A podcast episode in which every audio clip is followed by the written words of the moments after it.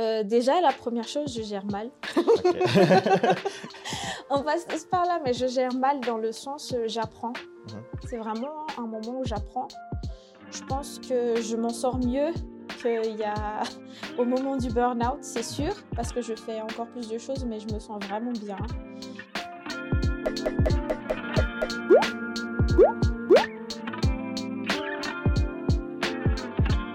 Elle est maman, euh, Chief Operating Officer, dans un collectif qui rassemble cinq entreprises. Et elle est non moins auteure de trois livres. Mhm. On a le plaisir d'avoir aujourd'hui avec nous Valsou. Euh, merci d'avoir répondu positivement à notre invitation. Merci beaucoup de me recevoir. Ça me fait super plaisir d'être là. Euh, à un moment dans ta vie, avant de te lancer en tant qu'auteur, euh, tu passes par euh, ce que tu qualifies d'être euh, un burn-out. Mhm.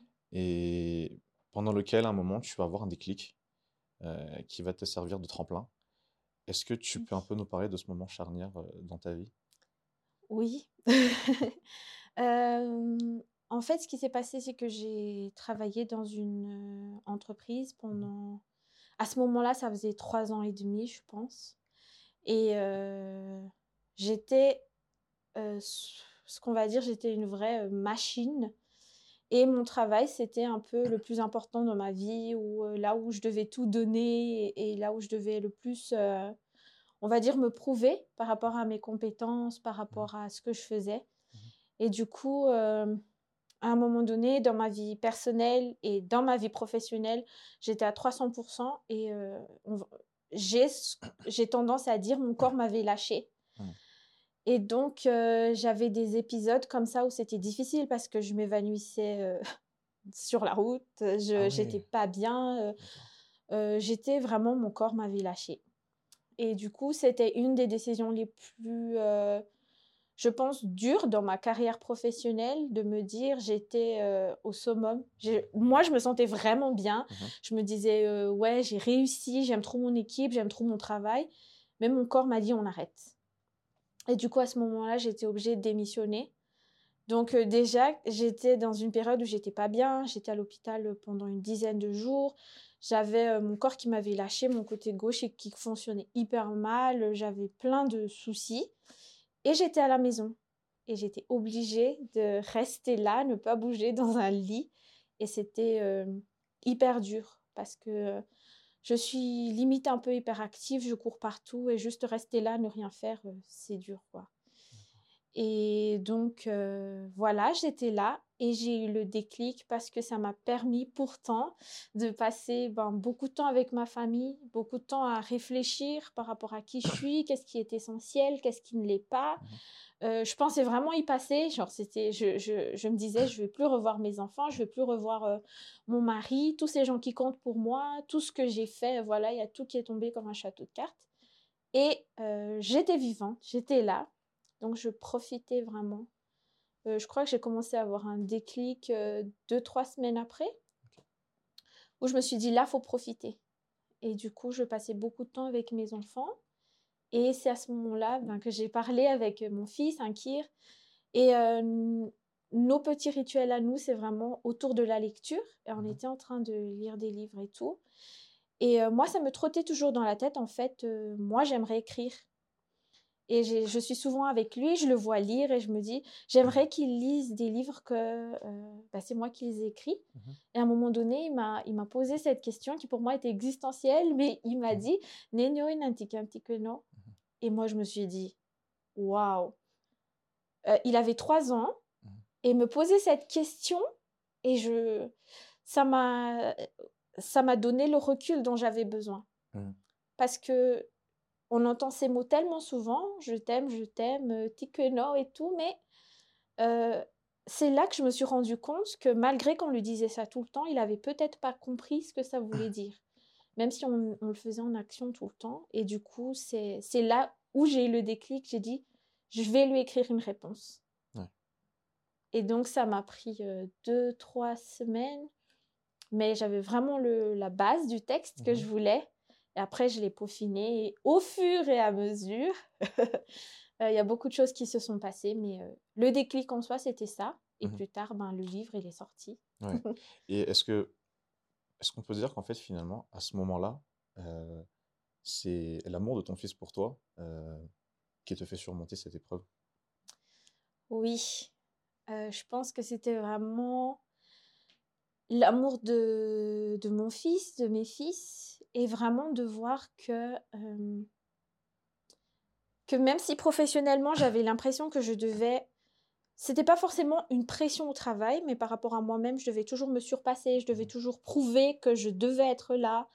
Euh, juste voir que ça comptait pour ma famille, pour euh, les gens qui, qui, étaient là, qui m'aimaient, qui m'aiment, euh, que je sois en vie Mmh. et que c'est important pour eux que je sois là, Mmh que c'est un- c'est plus important encore pour eux que, que je sois en vie plutôt que, que morte, on va le dire directement comme ça. Mhm. Je me suis dit oui, il faut que, il faut qu'on se relève. Mhm. Il y a des gens qui comptent sur moi, il y a des gens qui m'aiment, il y a des gens qui me disent euh, tous les jours ils ont besoin de moi, il y a des gens qui s'occupent de moi. a- je suis importante aussi. Euh, c'est pas toujours à moi de m'occuper des autres, c'est pas toujours à moi de, de faire toute la part du travail, mais les autres ils sont aussi là pour moi. Donc euh, Ouais. il faut que je fasse de mon mieux, il faut que, que je me relève. Ah, Et du coup, à ce ouais. moment-là, euh, ouais. Tu parlais de, de rituels. Mhm, euh, tu écris tous les jours, car, avant, mhm, car tu l'as dit, avant d'être une passion, c'est surtout un besoin pour toi. oui. Euh, moi, j'ai lu un article récemment dans le New York Times euh, qui, en fait, euh, il y a des recherches qui démontrent euh, comme quoi faire du, ce qu'on appelle du- en anglais du journaling, Mhm, euh, ça améliore le sommeil, ça renforce notre système immunitaire, mais ça améliore aussi notre confiance en soi. mhm. Est-ce que ce sont des bienfaits que toi, tu as pu ressentir euh, tout au long de ces années, depuis le jour où euh, ton père, en fait, t'a offert ton premier agenda? Oui, c'est sûr. Et je j'encourage fortement tout le monde qui a envie de qui a envie de grandir par rapport à son travail sur soi, par rapport à qu'importe. Euh, on parle souvent de développement personnel, mais j'a- j'appellerais plutôt ça un investissement sur soi, de commencer à écrire. Et le journaling, comme tu dis, euh, tenir un journal, c'est une des choses qui m'a vraiment fait avancer, je pense, euh, Mhm. dans, dans ma vie personnelle, dans ma vie professionnelle, même dans ma carrière. Tenir un journal, c'est une des parties les plus importantes de ma journée. Ça me permet en fait euh, déjà mieux dormir, oui, Mhm. parce que dans le journaling, il y a ce qu'on appelle euh, le thought dump. Donc c'est vraiment euh, jeter ses pensées, on va l'appeler ça comme ça, les mettre à la poubelle. Mhm. C'est-à-dire que normalement, euh, souvent, avant de dormir, parce que c'est le moment où on est vraiment seul un peu avec soi, où on est vraiment, on se pose, on se dit, ouais, je suis sur mon lit, je me prépare à dormir. Là, il y a toutes nos pensées qui commencent à... C'est le moment où elles commencent à courir vers nous. Et c'est le moment où on se dit, pourtant, il faut que tout s'arrête, parce qu'il faut que moi, je dorme. Donc, faire du journaling, ça nous aide à nous dire, OK, quelles sont toutes ces pensées qui me viennent? Parce que des fois, c'est des très bonnes idées, mais on va pas y réfléchir euh, là tout de suite à, à 20, heures du soir, quoi. Mhm. Mhm. Donc, on prend son journal, on écrit euh, mes idées, ce à quoi je pense, ce qui est important. Une fois que je ferme mon journal, j'y pense plus. Demain, je me réveille, je peux rouvrir mon journal Mhm. et me dire, ah oui, là, je suis posée et je peux réfléchir. Mhm. Donc, ça, c'est une chose qui m'aide beaucoup.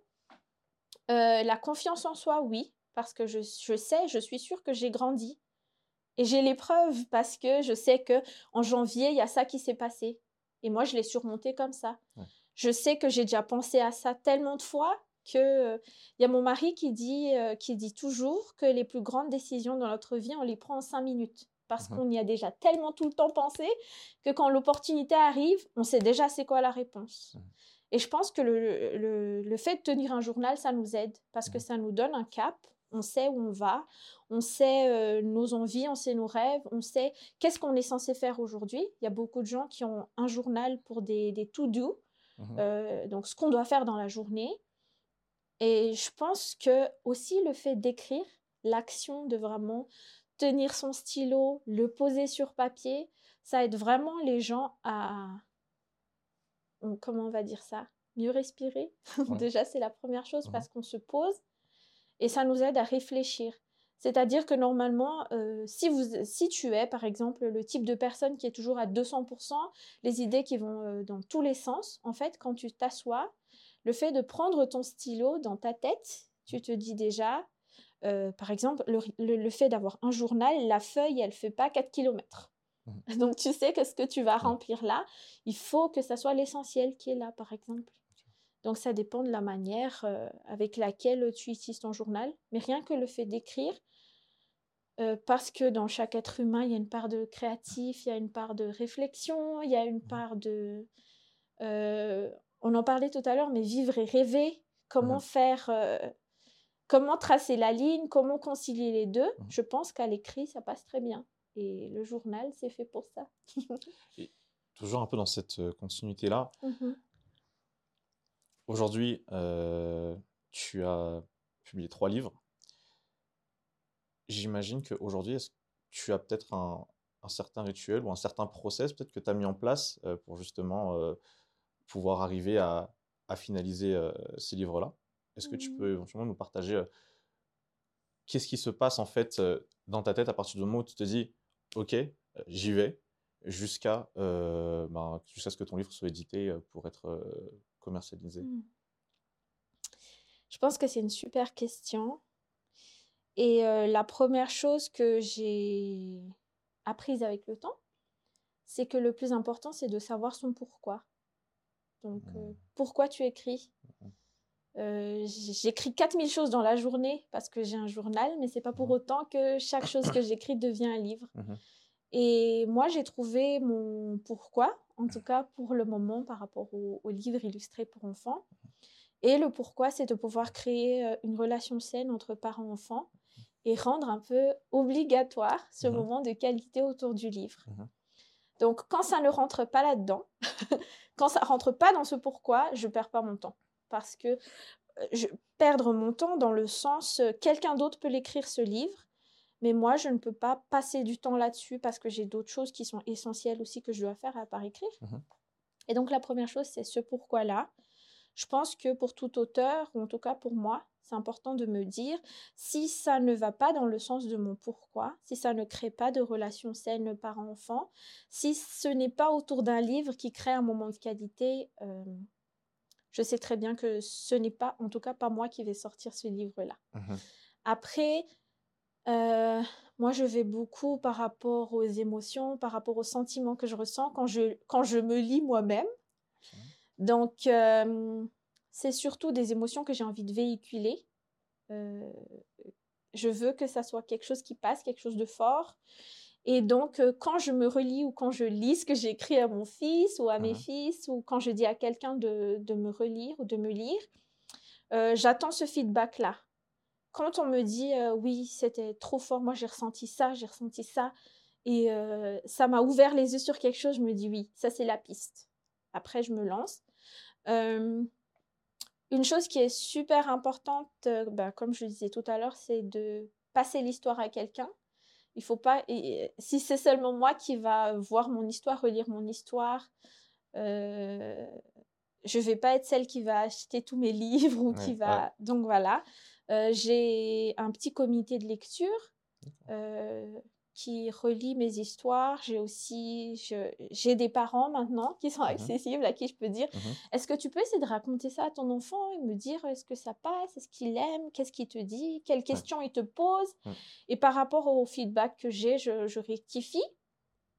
Et puis, euh, et puis parce que je travaille avec les enfants, euh, les livres où je passe le plus de temps, c'est là où euh, j'ai déjà des pistes d'illustration en tête.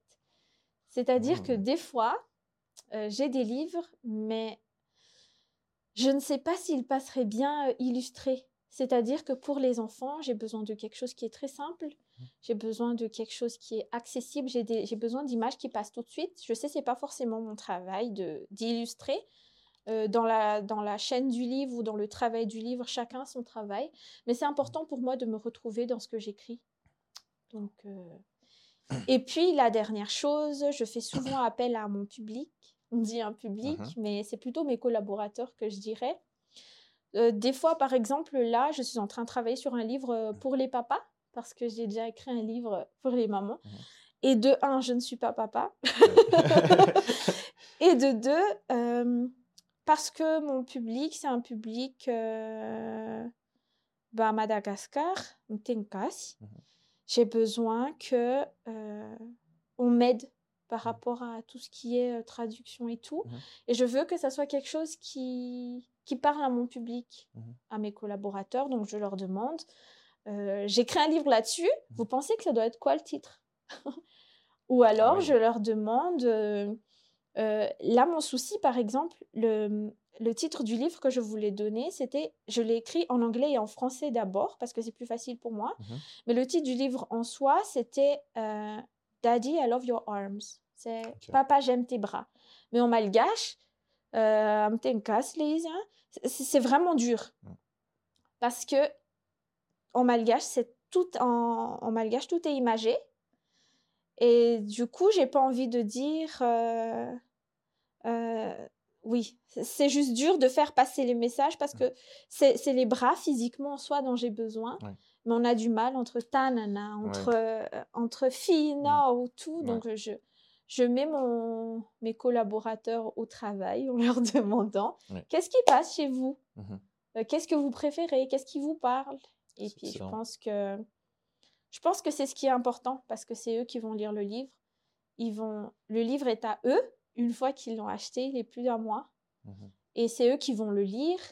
Euh, quand l'enfant va entendre le parent lire l'histoire, c'est pas Valsou qui raconte, c'est papa qui raconte, donc c'est important. Ouais. Je pense que c'est Non, plus c'est génial. Il y a- important. Il y, a vraiment une approche participative, du coup, vraiment Mhm. qui est au, au centre de ton processus de Oui. création. Et toujours en parlant de création, est-ce que toi, ça t'est déjà arrivé euh, d'avoir euh, ce qu'on appelle euh, ch- chez les auteurs le syndrome de la page blanche? Mhm. Ou c'est-à-dire que, effectivement, peut-être qu'au début, tu as une idée globale, en tout cas, tu as le pourquoi, Mhm. mais une fois qu'il faut retranscrire ça en fait euh, au travers des mots, est-ce que ça t'est déjà arrivé d'avoir des gros blocages? Et euh, Mhm. si oui, euh, est-ce que tu peux me dire un petit peu comment justement tu arrives à les surmonter? Parce que j'imagine que ça doit être frustrant d'une certaine manière. Euh, oui et non. Mhm. Mais je pense que j'ai un parcours un peu atypique dans le sens où euh, j'ai été euh, projetée dans le bain en tant qu'auteur euh, sans forcément avoir tout fait pour être là. Mhm. Donc on m'a découvert et quelques temps après j'avais un livre, quelques temps après j'avais un deuxième livre, quelques temps après le troisième livre est sorti. Donc, je ne me suis jamais, ou en tout cas, euh, maintenant ça commence un peu, mais avant, je me suis jamais considérée en tant qu'auteur. C'est-à-dire que je me suis jamais à un moment donné dire euh, ouais je dois sortir un livre là tout de suite. C'est sûr que dans trois mois il doit sortir donc il faut que je m'assoie, que je que j'y réfléchisse et tout ça. Tout a été toujours euh, au feeling et aussi parce que j'ai un journal, euh, j'écris tout. C'est-à-dire euh, partout où je vais j'ai mon j'ai un agenda j'ai mon agenda et j'ai un carnet. J'ai mon carnet d'écriture. Donc euh, qu'importe où que je sois euh, dans un restaurant avec des amis. euh, dans le bus, qu'importe, j'ai toujours mon carnet et j'écris tout. C'est-à-dire que, oui, c'est ça. Les créatifs, on a, il y a tellement dans notre tête. Euh, si on ne l'écrit pas, un jour, on va se dire, mais j'avais déjà cette idée, mais je me rappelle Je m'en rappelle plus. Et c'est ce je, pour moi, c'est ce je me rappelle plus qui me frustre. Ouais. Ouais, ouais. Et du coup, je pense que pour éviter d'avoir, euh, ben, on, va, on dit souvent le, le syndrome de la, pa- de la page blanche, mais je pense que pour éviter ça, en tant qu'auteur, il faut vraiment avoir euh, cette habitude de- d'écrire plus que comme si c'était un, un devoir, un, euh, comment le dire en français, un assignment, un- oui, comme des, un devoir à l'école, quoi, Mhm. vraiment le plaisir de d'écrire. Et, et puis, euh, je pense que pour le surmonter, il faut vraiment se dire, euh, repenser à son pourquoi. Euh, pourquoi est-ce que j'écris? Pourquoi est-ce que je suis là? Et puis, il y a déjà, moi, j'ai déjà tellement de pression dans mon travail, dans ce qu'on attend de Mhm. moi, que euh, écrire, c'est un plaisir à partir du moment où euh, je me dis que j'ai trop de stress et tout, je, je pose. Je Mhm. me dis, c'est pas pour tout de suite, ça reste là, de quelque part dans ma tête. Je vais faire autre chose. Je vais peut-être dessiner, je vais cuisiner, je vais. Ça, ça aide aussi de lire parce Mhm. qu'on écrit, donc lire beaucoup avec les enfants, lire euh, en solo, tout ça. Et à partir du, à partir de ce moment-là, en tout cas moi personnellement, j'ai j'ai ma créativité qui vient. Et c'est à partir de là que que je continue à, à écrire, quoi. Et tu parlais euh, de ton travail. Mmh euh, J'ai vu un de tes posts en fait sur euh, LinkedIn il y a quelques temps où il y avait des gens qui te demandaient est-ce que tu étais auteur à plein temps? Mmh Et tu répondais que non, justement, c'est vrai que tu as, un travail mmh avec de grandes responsabilités. Sachant que avant le burn-out dont on avait précédemment parlé, tu étais souvent à 300%, comme tu dis. Aujourd'hui, justement, entre ces responsabilités au sein de l'entreprise où tu es, les activités personnelles et familiales, ainsi que la rédaction ben, des livres. D'ailleurs, comme tu l'as dit tout à l'heure, tu étais en train justement de, de te pencher sur un livre qui serait à destination des papas. Mmh Comment tu fais pour gérer tout ça? Et est-ce qu'il y a des choses que tu fais différemment par rapport à avant pour justement éviter de peut-être retomber dans une période éventuelle de burn-out? Oui. déjà, la première chose, je gère mal. On passe tous par là, mais je gère mal dans le sens, j'apprends. Mmh C'est vraiment un moment où j'apprends. Je pense que je m'en sors mieux qu'il y a au moment du burn-out, c'est Mmh sûr, parce que je fais encore plus de choses, mais je me sens vraiment bien. Et vraiment bien dans le sens, pas seulement dans ma tête, mais Mmh vraiment dans mon corps, dans ce Mmh que je fais. Je me dis, c'est ce que je suis censée faire. Et je pense que j'ai la, la, chose, la différence que j'ai, que je commence vraiment à mettre en place, c'est mes limites. C'est-à-dire qu'on en parle beaucoup il y a beaucoup de gens qui en parlent par rapport à la santé mentale, par Mmh rapport à, à, plein de choses. Mettez vos limites, mettez vos limites. Mais c'est dur, hein. Ah. C'est une fois qu'on est lancé, c'est une fois qu'on est lancé, c'est Mmh. dur. Et en plus, quand on est lancé dans quelque chose qu'on aime, on a l'impression d'être un d'être une fusée, quoi, Mmh. euh, instoppable. Et euh, je pense que pour moi, ce qui est essentiel, c'est de me dire j'ai mes limites. Et euh, on voit beaucoup parce que tu parlais de LinkedIn. Euh, donnez-vous à 300%, donnez toujours votre maximum. Alors pour moi, si je sais que mon 100% c'est le maximum, je ne vois pas pourquoi je devrais me donner à 300%. Parce que c'est aller au-delà de toutes mes limites. Mmh. Et la deuxième chose, c'est je ne comprends pas pourquoi quelqu'un devrait se mettre des limites Mmh. pour après essayer de passer par-dessus. Donc, si tu sais déjà que tu veux te donner à 300%, ne te mets pas de limite. Ouais. Si, si, tu Ouais. es ce genre de personne. Mmh.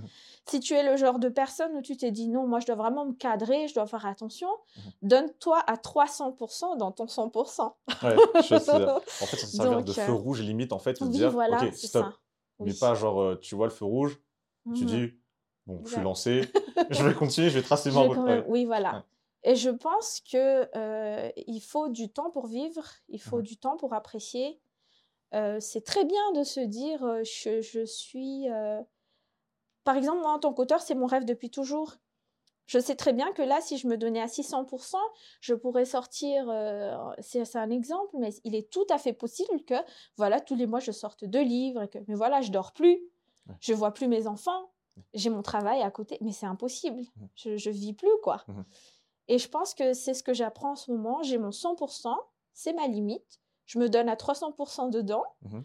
Euh, des fois, je sais que, ah, euh, je, je, je me régule, en fait, c'est ça.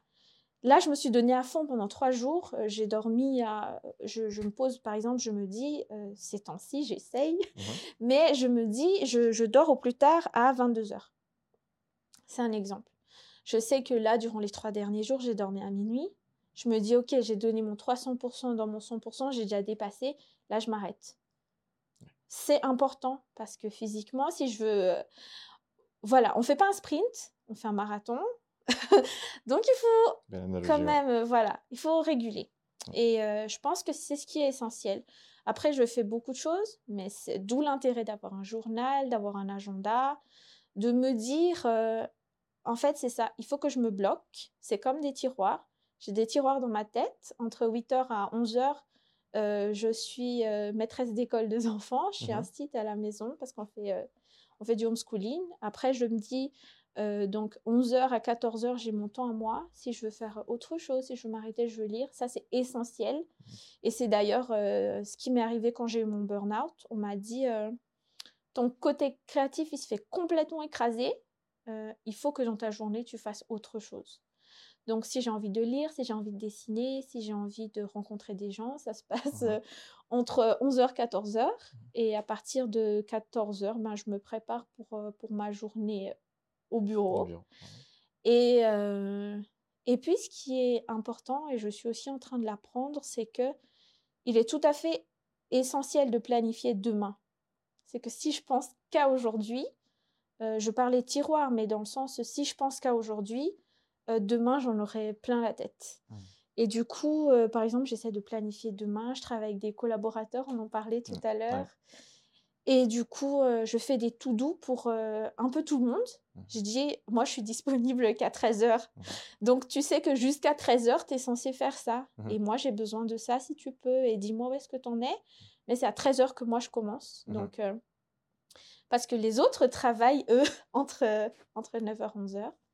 Et, s- et, et tout le monde sait un peu qui est censé faire quoi. Et puis, euh, quand je reviens, euh, ben, tout le monde est un peu, on va dire, un peu plus chill dans ce qu'il est censé faire. quoi. Ouais.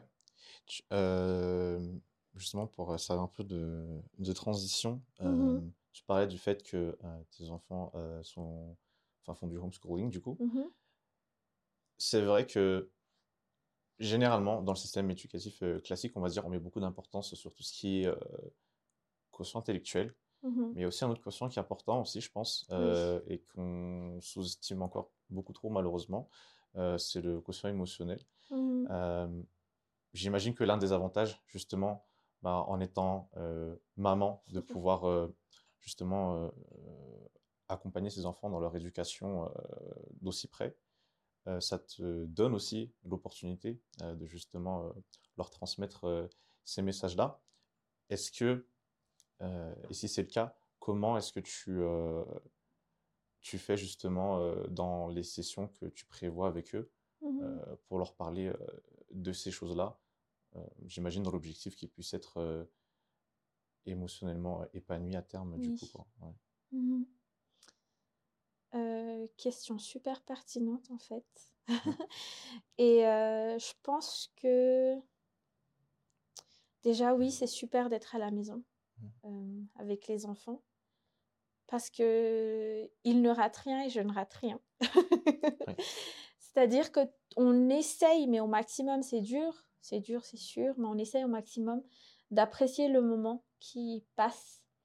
Et ça, par exemple, c'est quelque chose que mon mari et moi, on essaie vraiment de déjà de passer aux enfants. C'est que notre temps, il est très précieux et il faut pas qu'on le perde. Et du coup, euh, on leur explique qu'ils nous donnent leur temps et on leur donne de notre temps. Et c'est un moment qu'on doit vraiment euh, chérir. Et euh, surtout parce qu'on peut être ensemble. Et donc, euh, je pense que ça, déjà, c'est la première chose. On parlait d'émotions. Ça ne veut pas dire que je gère très bien les miens, loin de là. Et c'est aussi un travail sur moi, en fait, être avec les enfants. De un, c'est un travail sur moi, parce que c'est moi l'adulte. L'enfant, il est encore euh, en... Il est en train de fleurir et moi, je suis déjà un arbre. Donc, euh, quand j'essaie de lui passer quelque chose, c'est mes racines à moi que je regarde et que c'est moi que j'essaie de... sur moi que je dois travailler en premier. Et on, est dans, on vit dans une culture à Madagascar où tout se vit à chaud. Donc, Mhm. on vit tout très fort tout le temps. Mhm. Quand on est en colère, on est très en colère. Quand on est très content, on est très content. Mhm. Et je crois, ouais, c'est ça, c'est un mot-clé, réguler ça. Ouais. Avec les enfants, c'est une chose. Et je pense qu'il y a des, des très bons gestes. Ça peut commencer par de l'action. Il y a des très bons gestes qu'on peut appliquer avec les enfants, c'est-à-dire euh, quand on discute avec eux, essayer de se mettre à leur hauteur. Quand ils ont de fortes émotions, euh, ne pas tout de suite essayer de bloquer l'émotion en soi. Ne pleure pas. Mhm. Ou essayer de dire. euh, Enfin, il y, a- il y a plein de petites choses qu'on peut faire. Et je pense que le premier souci, c'est c'est juste que les parents n'y ont pas accès. Ils ne savent pas quelles petites actions faire et ils ne savent pas quels mots dire. Et euh, je pense que c'était aussi un des buts de, de Ashley et moi quand on a écrit le livre sur les émotions. C'était vraiment de pouvoir offrir ce livre-là comme un outil aux familles. Mhm. C'est-à-dire, on a beaucoup de gens qui nous demandent euh, Mais c'est pour des enfants de quel âge? Et on dit Mhm. non, c'est pour la famille. Ouais. Parce que euh, l'adulte a été un enfant Mhm. Et euh, par rapport à ce qu'il a vécu dans son enfance, c'est comme ça qu'il va réagir avec son, son propre enfant. Mhm. Et du coup, je pense que c'est ce que je fais parce que je suis à la maison, parce que j'enseigne. Euh, J'essaie d'apprendre moi-même de ce que j'ai écrit.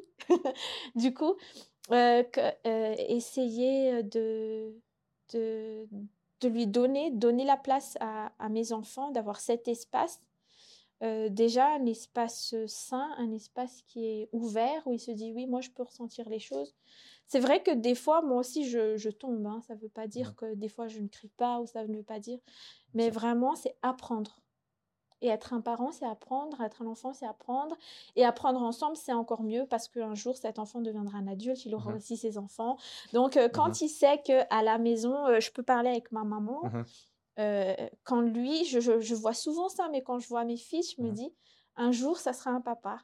Et j'ai envie que mes petits-enfants, à ce moment-là, Ouais. aient envie de parler avec leur père. Et pour ça, ça commence par moi. Ouais.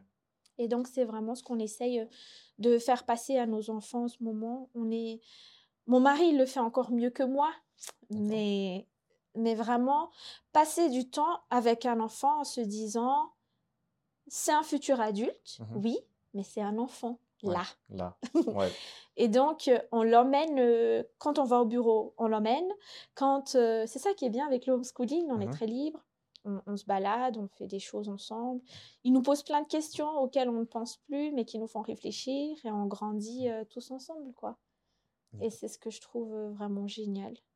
Ouais. Et ouais, c'est super. Et euh, récemment, donc, euh, tu as coécrit un livre avec Oui. Ashley, en fait, qui s'intitule À l'écoute de mes émotions. Mhm, J'ai donc parcouru, évidemment, mhm, et ça m'a fait un petit peu penser.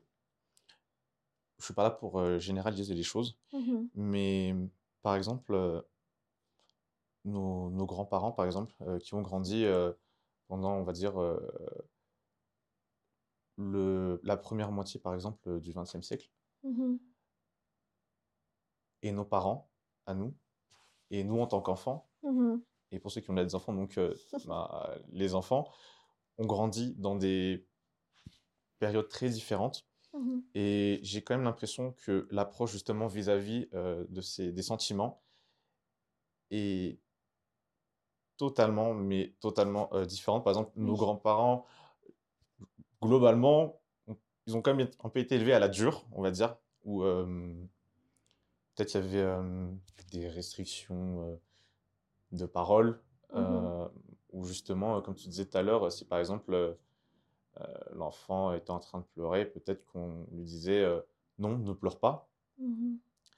Dans un foyer, aujourd'hui, euh, justement, est-ce que toi, tu penses que c'est encore possible, justement, d'essayer euh, d'inculquer, on va dire, cette, euh, cette approche plus saine vis-à-vis euh, des émotions? Par exemple, parce que parfois, les grands-parents vivent avec euh, les enfants et les petits-enfants. oui. euh, pour éviter que justement il y ait quelque chose, on va dire, de, de malsain qui s'enchaîne en cascade de génération en génération, parce qu'à un moment, il Mhm. faut donc du coup qu'il y ait un nouveau départ. Oui. Euh, Est-ce que toi, tu penses que justement c'est possible, euh, ce genre de choses, de dire par exemple, euh, ah, papy ou mamie, non, bah écoutez, euh, peut-être Mhm. qu'à votre époque, voilà, c'était comme ça, euh, mais euh, aujourd'hui, c'est vrai qu'on préfère encourager justement l'expression de ses sentiments dans Mhm. les deux sens. Oui. Est-ce que tu penses que c'est quelque chose de possible aujourd'hui? Oui. Tout est possible à celui qui croit. Mhm. Après, euh, il n'est jamais trop tard. C'est, j'aime bien dire ça, il est jamais trop tard. Mhm. Et je vois vraiment les enfants comme des graines, en fait. Ils vont pousser et euh, un jour, ils seront des arbres qui auront plus besoin de nous, adultes, ils seront adultes eux-mêmes. Si on leur donne euh, les bonnes racines maintenant, un jour cet arbre il va fleurir et autour de lui euh, le, son environnement va changer parce qu'il Mhm. est là. Donc euh, l'enfant c'est une graine dans laquelle on doit investir. Euh, c'est pas que je n'aime pas penser aux adultes, que je n'aime pas penser à mes parents ou aux grands-parents, ou... mais il y a certaines choses où euh, parce qu'on est des adultes, on raisonne déjà. Et je sais pas si tu as, si as déjà remarqué, mais quand il y a des débats ou des choses comme ça, euh, parce qu'on est adulte, ça va être dur pour moi de te convaincre d'une chose parce que tu l'as déjà vécu, parce que tu en es sûr, mmh parce que et l'enfant il est loin, il est loin de ça. Mmh et je pense que c'est pour ça que je n'aime pas, je n'aime pas, mais c'est pas quelque chose qui m'attire forcément de vouloir euh, non plus euh, changer le monde entier ou le monde des adultes. Je préfère investir dans le monde des enfants. Et euh, la deuxième, la deuxième chose pourtant, c'est que le la première personne qui doit investir dans l'enfant, c'est son parent. C'est même pas moi en tant qu'auteur, mmh c'est euh, le parent. Donc le but, c'est de responsabiliser le parent, oui, mais le responsabiliser avec des outils. Le responsabiliser, pardon, avec des outils. Et moi, l'outil que j'ai choisi, c'est le livre. Donc euh, on, on, publie un livre sur les émotions et mmh on dit aux parents, euh, ce livre, il est essentiel quelque part parce qu'on le sait très bien qu'un parent, il veut une relation saine avec son enfant, il sait juste pas forcément comment faire. Mmh on, sait très bien qu'un parent veut que son enfant s'épanouisse, qu'il ait une, voilà, une intelligence émotionnelle, mmh mais il ne sait pas comment faire. Mmh. Et du coup, il lui faut juste cet outil.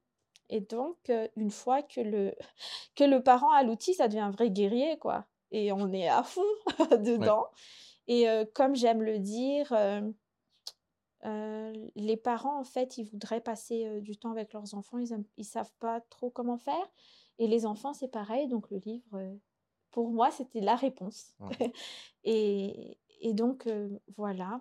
Et puis pour les, pour les grands-parents, on en parlait tout à l'heure. c'est vrai qu'ils ont été quand même, on dit, éduqués à la dure. Hein et je pense qu'il y a quelque chose qui, pourtant, était très bien là-dedans, mmh. parce qu'ils s'en sont sortis. Mais le X, c'est que ils sont, comment dire, à l'intérieur, on ne sait pas comment ils sont.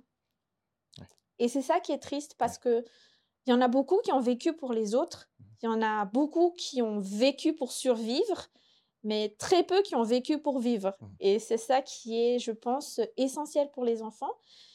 Ils peuvent vivre en étant eux-mêmes. C'est vrai qu'on est même adulte, hein, on n'est pas euh, à 100% euh, arrivé à notre potentiel. Mais il faut qu'à la fin de sa vie, je pense que l'enfant que l'on a aujourd'hui, mmh. dans quelques années, il puisse dire Ah, j'ai bien vécu. Et mmh. qu'il ne soit pas un adulte frustré. Euh, j'ai survécu. C'est vrai que on va dire, j'ai ma 4x4, j'ai ma grosse maison, mmh mais au fond, je je suis pas heureux, je sais même pas qui je, je ne sais même pas qui je suis, je ne sais même pas ce que j'aime, mmh et puis je vis souvent pour les autres, et c'est ça qu'on va éviter, qu'on essaie en fait d'éviter avec les enfants, quoi. Oui, un truc que je trouve génial au, travers du, du, succès que tu connais aujourd'hui en tant qu'auteur, mmh c'est que c'est quelque chose qu'éventuellement tu aurais pu, bon, je vais mettre des guillemets, jalousement garder pour toi. Mmh Mais au lieu de ça, j'ai vu que très récemment, tu as lancé un groupe où tu invites les gens, en fait, qui, qui sont prêts, s'ils sont prêts à passer du temps dans l'écriture, à justement te rejoindre. Est-ce que tu peux nous parler un petit peu de, de cette nouvelle initiative que tu as très récemment lancée Merci. Euh, oui, alors, il y a quelqu'un qui m'a donné ma chance, en fait. Mmh. J'écris depuis toujours, j'ai un journal. Et comme je disais, jamais j'aurais pensé que je deviendrais auteur mmh. en soi, mmh c'est-à-dire vraiment avoir des livres qui sont publiés, des gens qui ont envie d'acheter mes livres et tout. C'est un rêve qui était là-bas quelque part et que quelqu'un m'a découvert, quelqu'un m'a dit oui. C'est vrai que beaucoup m'avaient déjà poussé. Je postais ici et là sur Facebook mes petits textes et puis, puis les gens me disaient oui, tu dois sortir ton livre, tout ça. Mais concrètement, c'est difficile quand quelqu'un te dit oui, tu dois faire un livre. Mais oui, c'est pas si facile. Ouais, pas de le dire comme oui, voilà. Donc moi, je me suis dit toujours j'avais un travail, toujours j'avais quelque chose. Je me suis dit non, je peux pas être auteur et puis je peux pas en vivre. Et quelqu'un m'a donné ma chance. Et je voulais faire pareil pour toutes les autres personnes qui, qui aiment écrire mais qui ne savent pas par où commencer. Et ce que j'ai remarqué avec les personnes qui aiment écrire ou qui veulent écrire, c'est que l'essentiel, c'est d'écrire. C'est-à-dire que c'est pas forcément d'être publié, c'est pas forcément d'être d'avoir un livre quelque part. Mais ce qui nous fait plaisir, c'est d'avoir écrit et de savoir que quelqu'un quelque part qui en avait besoin avait euh, voilà eu accès à notre texte et s'était senti mieux ou alors avait trouvé les mots pour pouvoir s'exprimer. Mmh. Et euh, j'avais vu que c'était cette, on va dire, on va appeler ça une plateforme. Mmh. C'était peut-être cette plateforme ou peut-être cet environnement qui manquait. Et puis, après la sortie des livres, j'avais beaucoup de gens qui m'ont demandé Mais comment ça se passe à Madagascar? Comment tu sors un livre? Moi, je n'ai pas, pas, forcément les réponses mmh parce que pour moi, ça s'est fait très vite. Et je ne suis pas non plus une pro là-dedans. Donc, j'ai été un peu éjectée là-dedans, on va dire. Mais je voulais donner cette opportunité, je ne vais pas dire cette chance, mais vraiment cette opportunité aux gens qui voulaient écrire de, de passer du temps, investir dans leur passion. Je vais dire ça comme ça. Et du coup, j'ai créé un, groupe sur Facebook qui s'appelle Saï Manouraj. Euh, Saï parce que c'est toujours quand je fais des dédicaces ou quoi, j'écris Saï tout le temps. Mmh. Mais Saï Mti, Saï Manouraj, Saï Manosavach, Saï Mianach, oser, mmh oser écrire, oser rêver, oser commencer des choses. Et donc, j'ai, pour moi, j'ai osé commencer ce groupe. Et tous les jours, je partage des, des prompts, c'est-à-dire des questions ou des vidéos ou des exercices dedans où les gens doivent répondre en commentaire, travailler en fait sur ce que la question qui a été posée. Donc, juste comme exemple, hier, la question c'était décrivez-vous à travers un objet. Ah. Et, par exemple, moi, je me suis décrit comme les pages d'un livre. Parce que des fois, je suis une page vide, j'ai rien à dire, j'aime juste être là. Mmh. Des fois, je suis une page remplie, pas assez d'espace, pas assez de temps, pas mmh assez de quoi. Je suis des fois les pages d'un livre parce que j'ai des choses à dire, j'ai des choses à écrire et les gens doivent vraiment passer du temps à me lire pour comprendre. Mmh et donc c'était ça l'exercice d'hier, c'était trop sympa parce qu'on avait eu des gens qui disaient je suis un crayon, euh, je suis, euh, il y avait eu beaucoup de choses. Je suis une épingle. Je suis, en fait, les gens devaient, c'est des, petits exercices comme mmh ça, mais qui sont, euh, euh, qui ont beaucoup de valeur pour les gens qui veulent écrire. Mmh et donc, je voulais donner cette plateforme. Et puis, je voulais aussi, le but, c'était ça, de dire aux gens, euh, votre talent, ça a de la valeur. Il ne faut pas juste laisser ça passer. C'est juste 20 minutes de votre temps. Mmh c'est euh, le temps que vous passez sur Facebook à scroller, à liker des choses qui n'apportent mmh. peut-être pas grand-chose à votre vie. Mais écrire, c'est quelque chose dans lequel vous aimez ça, donc prenez du temps là-dedans. Et donc, c'est ce que je propose, c'est 20 minutes par jour grand maximum avec une question, une vidéo à regarder ou des choses comme ça. Mmh j'ai une dernière question pour toi. Oui. je pense que, de l'extérieur en tout cas, j'ai l'impression que tu es en train de, passer un cap en tant qu'auteur à mmh Madagascar, où tu commences à avoir quand même une, une communauté qui te soutient beaucoup. Euh, tu leur donnes beaucoup aussi en retour. Tu prévois de sortir euh, trois livres mmh cette, année. Est-ce que là, ah, dans un coin de ta tête, mmh tu te dis que potentiellement tu pourrais faire une transition euh, Pourquoi pas cette année pour devenir justement auteur à plein mmh temps? Ah, Question existentielle. je sais bien, même maintenant, si j'ai envie, si envie ou si euh, là tout de suite je prends la décision, je sais très bien que je peux passer auteur à plein temps. Mais euh, pour être honnête, on n'en vit pas encore à Madagascar.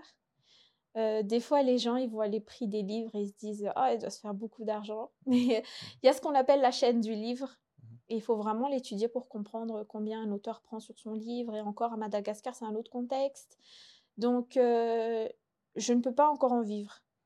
Euh, là tout de suite, cette année, je ne pense pas, même si je sors trois livres. Et en plus, il faudrait que je réussisse à en vendre un maximum tout le temps. Et le but, c'est de, pas, c'est pas forcément de vendre, mais c'est de permettre aux gens d'avoir cet outil. Et quand ils peuvent se le permettre ou quand ils le veulent, c'est à ce moment-là qu'ils l'achètent. Donc ça, c'est la première chose. Mais je sais que si là tout de suite je me dis oui, j'arrête, je deviens auteur, c'est possible. Et comme je le disais tout à l'heure, euh, mon mari dit souvent que les, les, plus grandes décisions de notre vie se prennent en cinq minutes. Si tu m'aurais posé cette question L'année dernière, quand j'avais démissionné pour me dire j'arrête et puis je vais là, je t'aurais dit oui tout de suite. Je fais auteur tout de suite. Mais là, en fait, on a ce groupe en fait que, que mon mari dirige, je travaille avec lui.